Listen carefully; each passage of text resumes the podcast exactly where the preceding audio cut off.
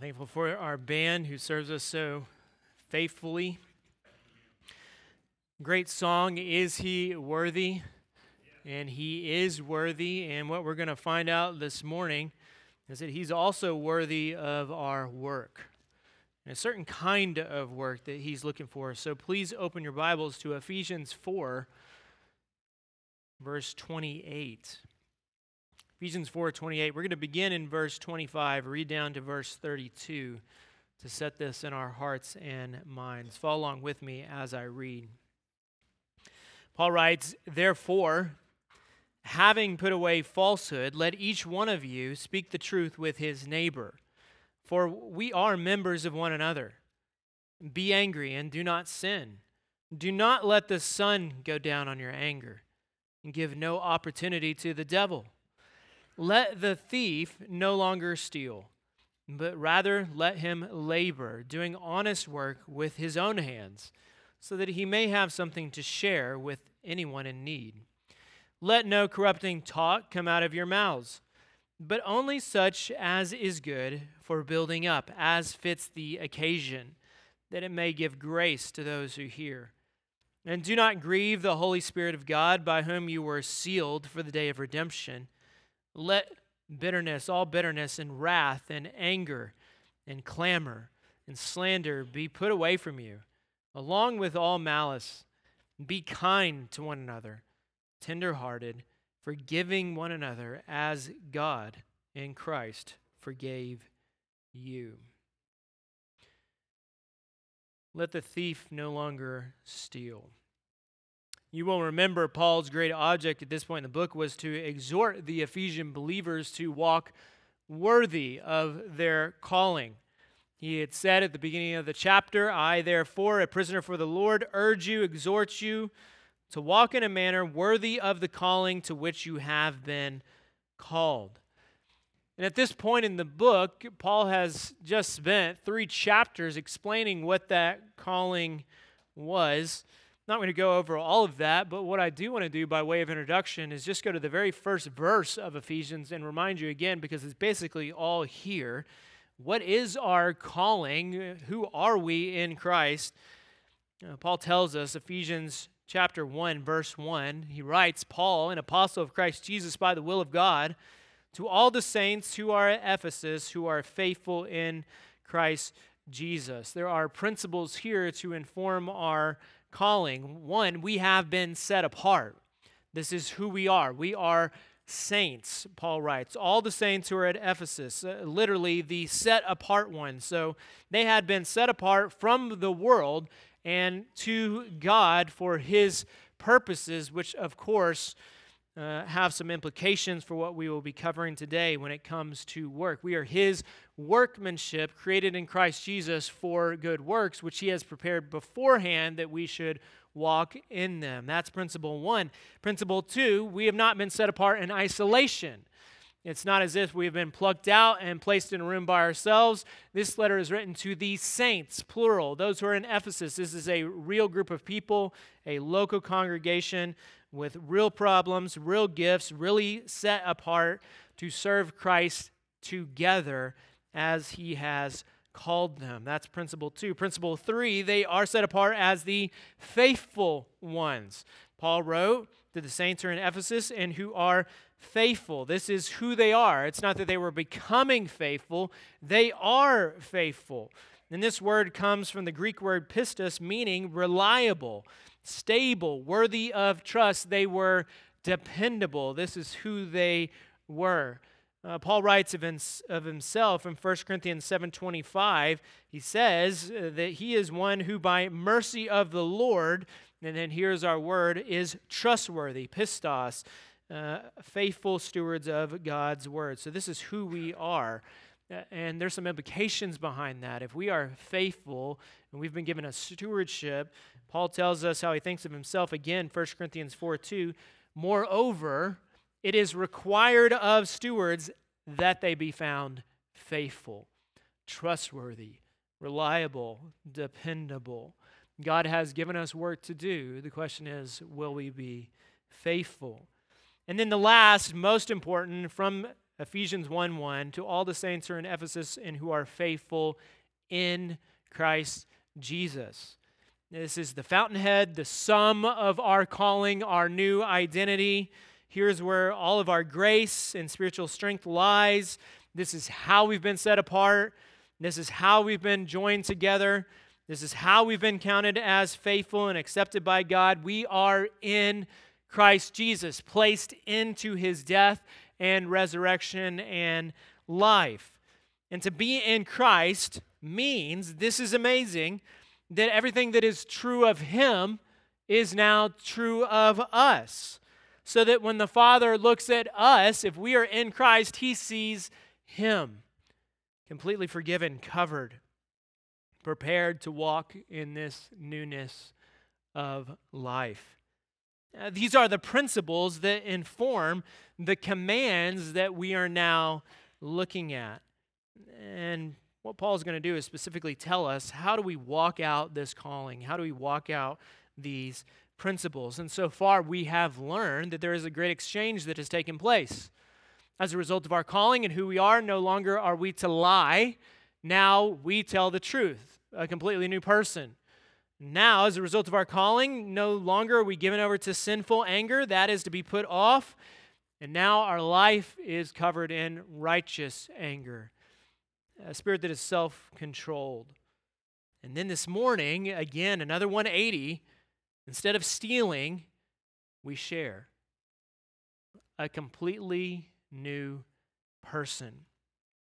If Ephesians 2:10 is true, then this means that we have been recreated by God to be his workmanship, that we might walk in these new works that he has prepared for us. And so, what Paul is doing here is to say, if this is true of you, then this also should be true of you. If it is true that you've been recreated for new works, then it must also be true that these old works have been put off and the new ones are now put on. And so we come this morning to an old work and a new work and a reason that one is to be put off and the other is to be put on. Again, a negative command, a positive command, and a reason for both of them. Three commands that ought to undergird a Christian's understanding of work. Three foundational Christian principles to inform a Christian work ethic, which is completely different than the unbeliever's work ethic. The first is this very simply do not steal. Do not steal. Paul begins, let the thief, Ephesians 4:28, no longer steal. The implication is that at one time stealing was going on, but no longer being placed into Christ is he to steal.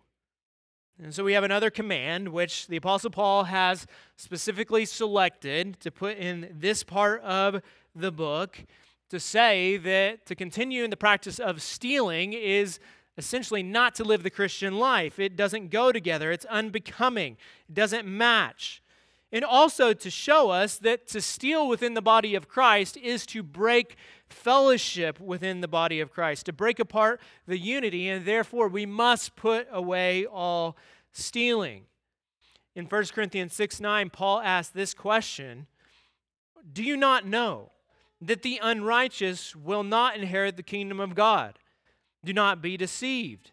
Neither the sexually immoral, nor idolaters, nor adulterers, nor men who practice homosexuality, all things we would expect in this list, nor thieves, nor the greedy, nor the drunkards, nor revilers, nor swindlers will inherit the kingdom of God. We need to be sure that if there is stealing, continual practice of it, if greed is in our heart to that level, we have no inheritance in the kingdom of God. It is to be put off. No longer shall the thief steal. Uh, where does Paul get this? He gets this from the eighth commandment in the Ten Commandments, Exodus 20 15. Four words You shall not steal. You shall not steal. A very simple, straightforward command. We all know what it means, and yet we cannot treat it in a cursory kind of manner. Uh, there is much below these waters. And what we need to see this morning is not necessarily how we have done right by not taking a stick of gum off the shelf, but really what I want us to see is how, how we have all fallen short of what's behind this. A reason so that we might grow to be more like our Savior. So, what exactly does it mean to steal? At the most basic level, it simply means to take something that does not belong to you and to use it for your own good. It is to take something that is not yours, you have not worked for. And often this involves your hands, which is why Paul says, Let the thief no longer steal, but rather let him labor, doing honest work with his own hands. You've just taken something that someone else has used their hands to work for, and now you've used your hands to take what's theirs. Don't do that. Use your hand in a right way. And so, what he's saying is stealing involves a perversion of your body, a corruption of your hands, a misuse of the ability. Our Creator, our Heavenly Father, has graciously given us hands. Aren't we all glad that we don't have feet for hands? We have hands. And they're amazing tools that can be used for all kinds of amazing things, but God means them to be used for specific things, not in corrupt way. The thief perverts this by refusing to use his hands to work for himself and to work on behalf of others for the Lord, and instead uses them to take what he has not earned, to serve himself and to gratify himself. It is a perversion. And there is, of course, no end to what we could steal. Anything that is on the earth, we can steal money, electronics, computers, credit cards, gift cards, bank information, firearms, tools, bikes, cars, parts off cars, jewelry, M&Ms. The list could go on. It is a major problem in our society. The National Retail Federation estimates that retailers lose around $95 billion every year from theft.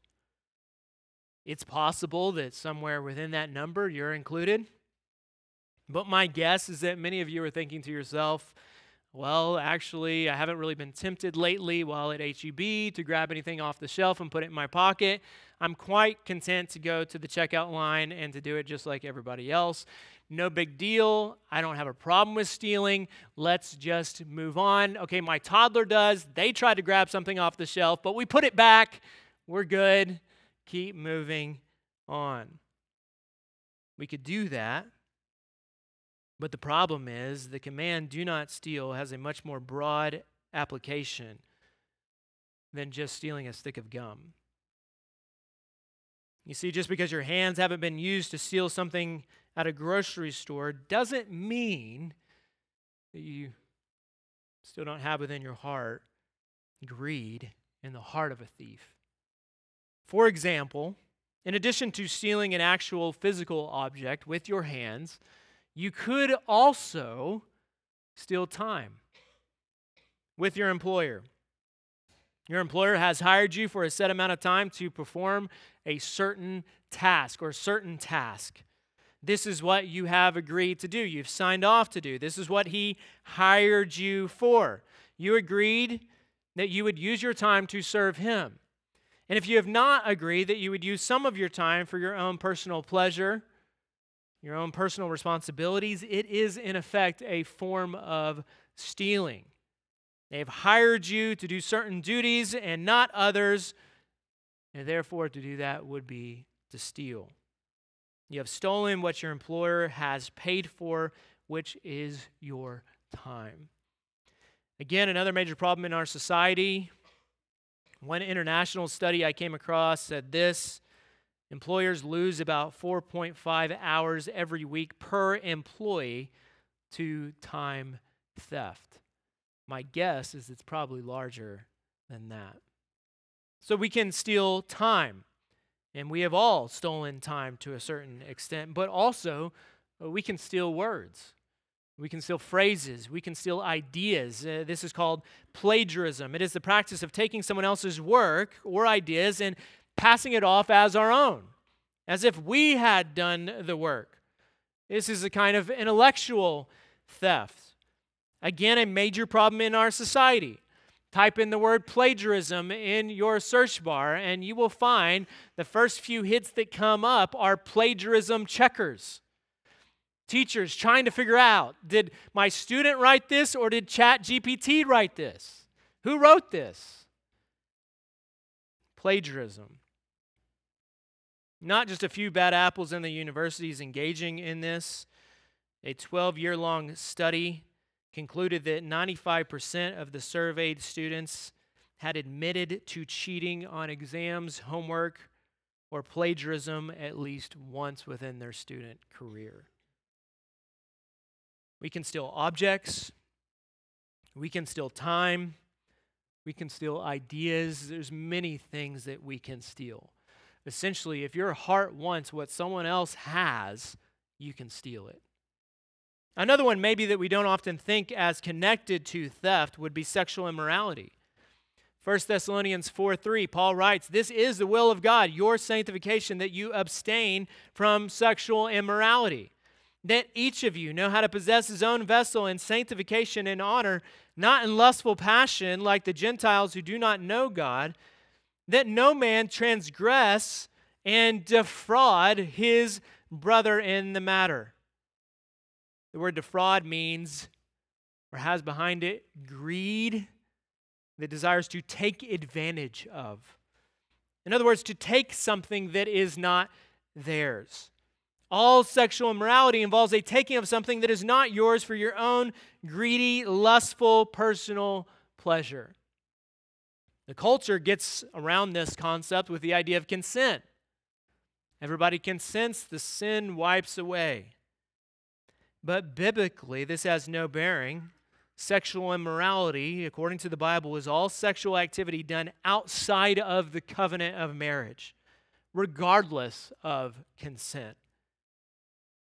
So, pornography, which is widespread in the culture, widespread within the church, is a form of theft.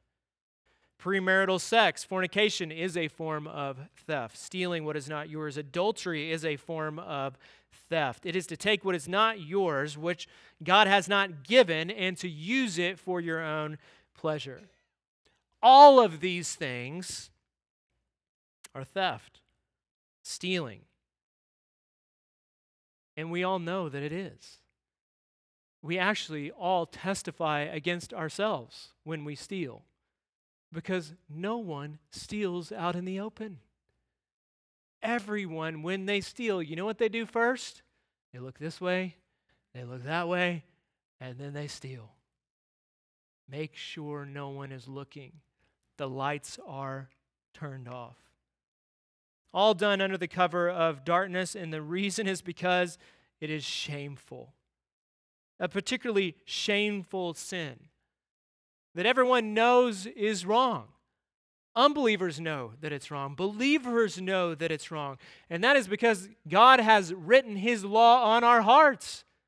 That's not mine. I shouldn't take it. Your conscience can be seared, but still, at one time, you knew it was wrong. And you did it anyway. And so you steal when no one is looking. Why do we steal? Lots of attitudes behind the heart of a theft. There's pride, there's selfishness, laziness. One would simply just be greed. Uh, consider Judas. No sadder case than Judas. He was stealing from the treasury of the disciples and Jesus. No one knew that he was doing this. How did he get there?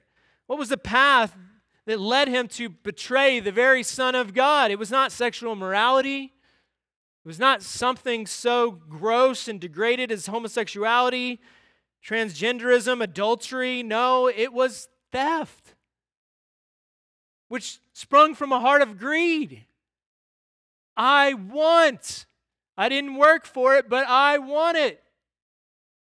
Matthew 26, 14. Then one of the twelve, whose name was Judas Iscariot, went to the chief priests and he said, What will you give me if I deliver him over to you? They paid him 30 pieces of silver. And from that moment on, he sought an opportunity to betray him. 30 pieces. Not even in Hebrew culture a large sum of money. This was the price that caused the son of destruction to betray the son of God. It was greed. He threw it back, but the problem was the greed remained in his heart, the selfishness remained in his heart. It wasn't true repentance, it was self pity. And so, forever, Judas stands as a divine warning to those who would seek to pursue life through greed. And the warning is this you cannot have a love for money and a love for Christ in your heart. One will win out. And if greed stands there, a love for money stands there, you will, in the end, betray the Son of God just like Judas. Let the thief steal no longer. It's shameful, it's wrong, it's lazy, it's greedy, it's selfish, it's full of lust, and it is entirely unbecoming of what you now are in Christ. Paul says, Don't be deceived. These will not inherit the kingdom of God, and such were some of you. This used to be us, but no longer. We've been washed, sanctified, set apart. We live differently, justified in the name of the Lord Jesus Christ by the Spirit of our God. Having been sanctified and set apart, He has given us a new work, which leads us to our second point, and that is work hard. Work hard. We put off stealing, and in its place, we put hard work. Let the thief no longer steal, but rather let him labor.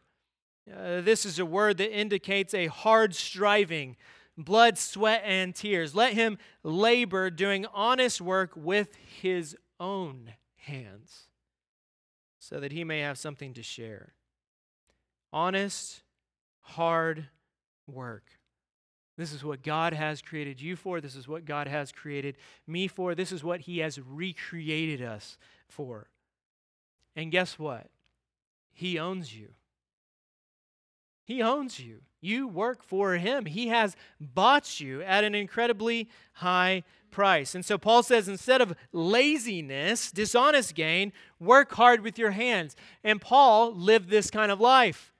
Second Thessalonians 3 6, now we command you, brothers, in the name of our Lord Jesus Christ. So, in other words, this is in keeping with what the Lord desires, that you keep away from any brother who is walking in idleness, laziness. Well, to not associate with someone given over to sexual immorality, sure.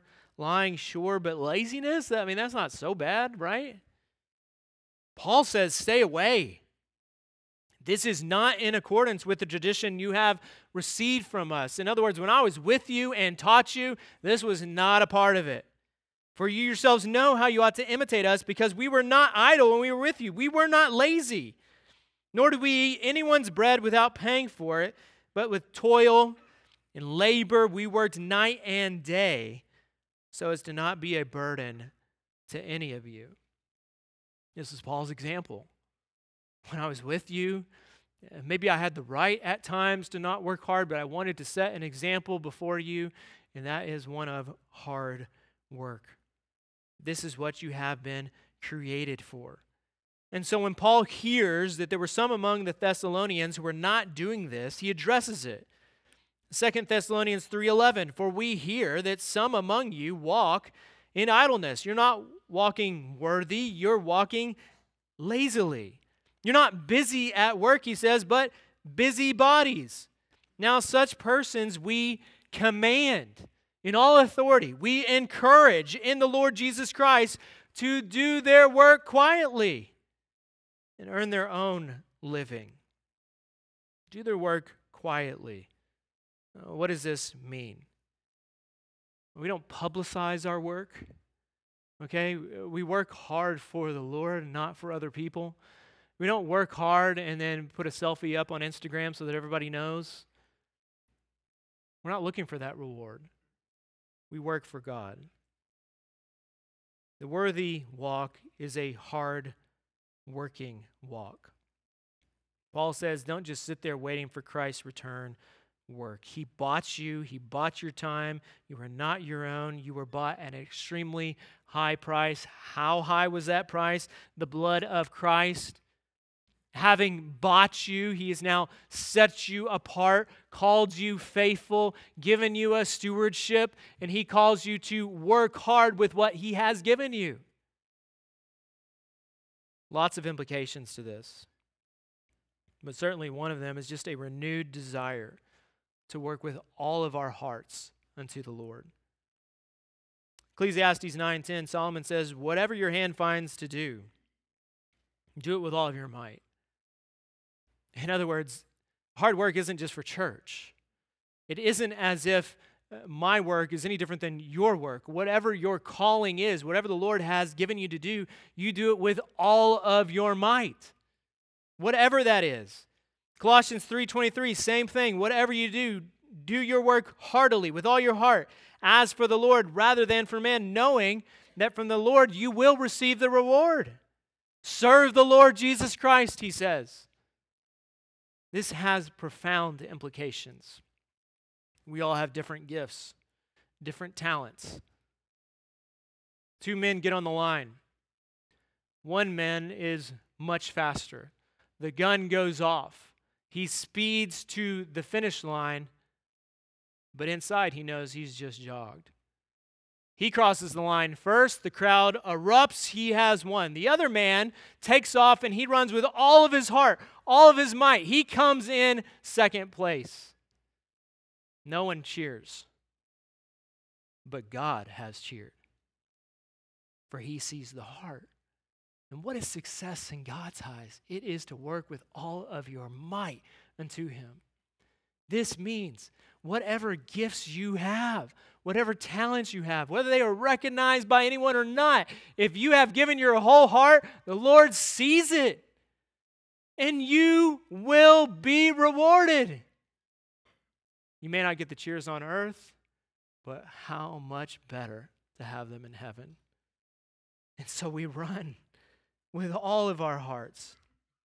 Our Lord loves hard work, He hates laziness. All throughout His Word, it makes this clear. Now, let me just read to you uh, just a sample of some verses in Proverbs. Almost every chapter deals with this subject. If you want to know what hard work is, go home this morning and find an ant. Go to the ant, oh sluggard. Consider her ways. Be wise. Just watch that ant. He says, How long will you lie there? When will you arise from your sleep? A little sleep, a little slumber, a little folding of the hands, and poverty will come upon you. A slack hand causes poverty, but the hand of the diligent makes rich.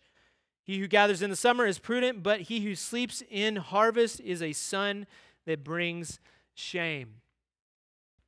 Proverbs 10 26, like vinegar to the teeth, smoke to the eyes. That's not a pleasant experience. So is the sluggard to those who send him. Proverbs 12 24, the hand of the diligent will rule, while the slothful will be put to forced labor. Proverbs 13 4, the soul of the sluggard craves and craves and gets nothing, while the soul of the diligent is richly supplied. Proverbs 14 23, in all toil there is profit, but mere talk tends only to poverty. Whoever is slack in his work, Proverbs 18 9, is a brother to him who destroys. Proverbs 19 24, the sluggard buries his hand in his dish. This is such a great word picture and will not even bring it back to his mouth. Proverbs 24, the sluggard does not plow in the autumn, he will seek at harvest and have nothing. Proverbs 21 25, the desire of the sluggard kills him. His desire is to do nothing, it is to be lazy, it is only for selfish purposes. For his hands refuse to labor. He can't get past his lazy desires. All day long he craves and he craves, but the righteous gives and does not hold back. Proverbs 22 29, do you see a man skillful in his work? He will stand before kings. He will not stand before obscure men. Proverbs 24 30, another great word picture. I passed by a field of a sluggard, by the vineyard of a man lacking sense, and behold, it was overgrown with thorns. The ground was covered with nettles. Some of you are thinking right now, I need to go home and mow my lawn. I saw and considered. I looked at this field and received instruction. You could go home this morning and you could receive instruction from your grass. A little sleep, a little slumber, a little folding of the hands to rest, and poverty will come. Of the Proverbs 31 woman, she seeks wool and flax, and she works with willing hands. Hard work. It is not a curse, it is a gift from God. There is nothing better, Solomon writes in Ecclesiastes 2:24, for a man than to eat and drink and have his soul see good in his labor. What a blessing if you began to see good in your labor, not a curse, but a gift. This I have seen is from the hand of God. For who can eat and have enjoyment outside of him? For to a man who is good before him, he has given wisdom, knowledge, gladness, while to the sinner, he is given the endeavor of gathering, collecting, so that he may give to the one who is good before God. This too is all vanity and striving after the wind. Not only has God given his redeemed people the gift of work, but also we have this gift. All of it will receive a reward if done in the Spirit. An unbeliever works and works and works and he toils, and guess what? Vanity, nothing. All of it builds up, and in the end, he's got nothing. But to the believer, he's paid beyond what he could ever imagine. No vanity for us. And so Paul says, Let the thief no longer steal. Rather, let him labor. This is good and right, doing honest work with his own hands. And why? Why do we do this? So that we might build larger barns, be able to buy everything we want and our heart desires off Amazon? He says, so you can share. That's our third heading share. We work to share so that, he says, you might have something to share. He, he doesn't say how much that has to be. You don't have to be rich to do this, but so that you would have something to share with anyone in need. No partiality within the body of Christ. Anyone who has need, we are willing to share because that's my brother or sister in the Lord. This is what sets the hardworking believer apart from the hardworking unbeliever. The unbeliever works for the earthly reward, but the believer, he works for the heavenly reward. And this being the case, he's not tied to the earthly reward. In fact, to share is only to work for the heavenly reward. It's just another part of the work. If given the opportunity, he gives it away. He uses it for the kingdom. He shares. And where did we learn this from? 2 Corinthians 8 9. For you know, Paul writes, the grace of our Lord Jesus Christ Though he was rich, yet for your sake he became poor, so that by his poverty you might become rich. A selfish believer is a contradiction of terms. Christ has saved us. He was rich, he became poor so that he might share with us his very life. And this being the case, a believer cannot be tied to money and the Savior. Christ made this abundantly clear to the rich young ruler. You remember what he said? The rich young ruler said, All these things I have kept. Jesus, knowing his heart, said to him, If you would be perfect, go sell what you possess. And then what? Share. Give it to the poor. Then you will have treasure in heaven. There's the reward. Come, follow me. The young man heard this. He went away sorrowful, for he had great possessions. So he thought. The greatest possession stood right there in front of him. And he said, Go. The heart of Judas could not see past the vanity that he had in his pockets. We are to flee the love of money. Flee it. Paul says it's a temptation. The rich fall into it, it's a snare. In it are many senseless and harmful desires that plunge people into ruin and destruction. The love of money is the root of all kinds of evils, and through this craving, some have wandered away from the faith and pierced themselves. He says, Oh, man of God, flee these things. Flee it. How do we flee it? We hold on to it loosely, we share it as the Lord gives us opportunity. And why do we share? Because we believe the Son of God. And what did he say? Acts 20 35. Paul says, Remember the words of the Lord Jesus, how he himself said, It is more blessed to give than to receive. This is a truth that we believe. And so we share because it's true. And for anyone who's ever shared, you know that is true. To hang on and to build a bigger barn, that brings no joy, but to give it away so that someone may be able to be blessed, well, that is a true blessing. And it shows the heart of someone who is truly content in Christ Jesus. What is a Christian work ethic? It is simple work hard, honestly, work hard, do not steal, and share. Share. This is your work assignment from the heavenly King himself. And one day, you'll stand before him. You will report for your evaluation. The end of the year evaluation, the end of life evaluation, you stand before him. Two things you could hear. Well done, good, faithful, trustworthy, dependable servant. I gave you a stewardship, and you used it with all of your might. Well done. Enter into the joy of your master. Or, you wicked, lazy servant, depart from me. Condemnation or commendation, which again has nothing to do with the amount of talents that he has given, has everything to do with how you use them.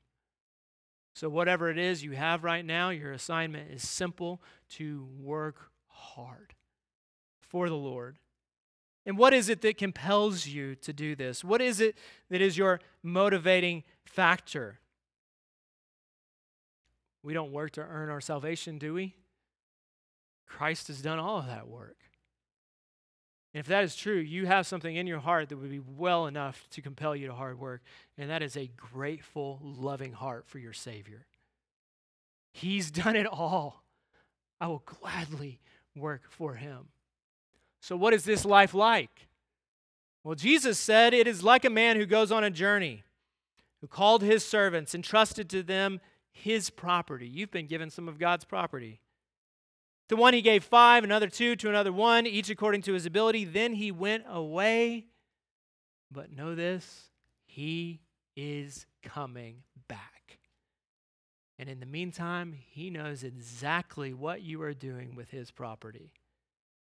And so here, here is his mercy that you have before you today, a reminder that he has given you a gift, and that is to work hard with a thankful heart knowing that one day everything will be rewarded in Christ. Let's pray. Father, we thank you, Lord, for your word. Father, that all of this is possible because of your grace.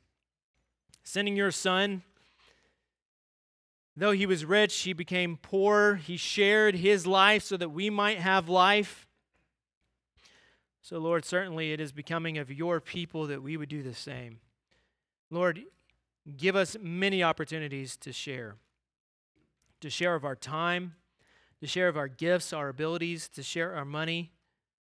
Lord, yes, to provide for our family, yes, to provide for ourselves, yes, to save as your word calls us to do that wisely, but also to share, knowing that our inheritance comes from you. So, Father, we ask that you would test us in these ways and that you would make us more like your Son, Jesus Christ. And we pray this in your Son's great name. Amen. Let's go ahead and stand.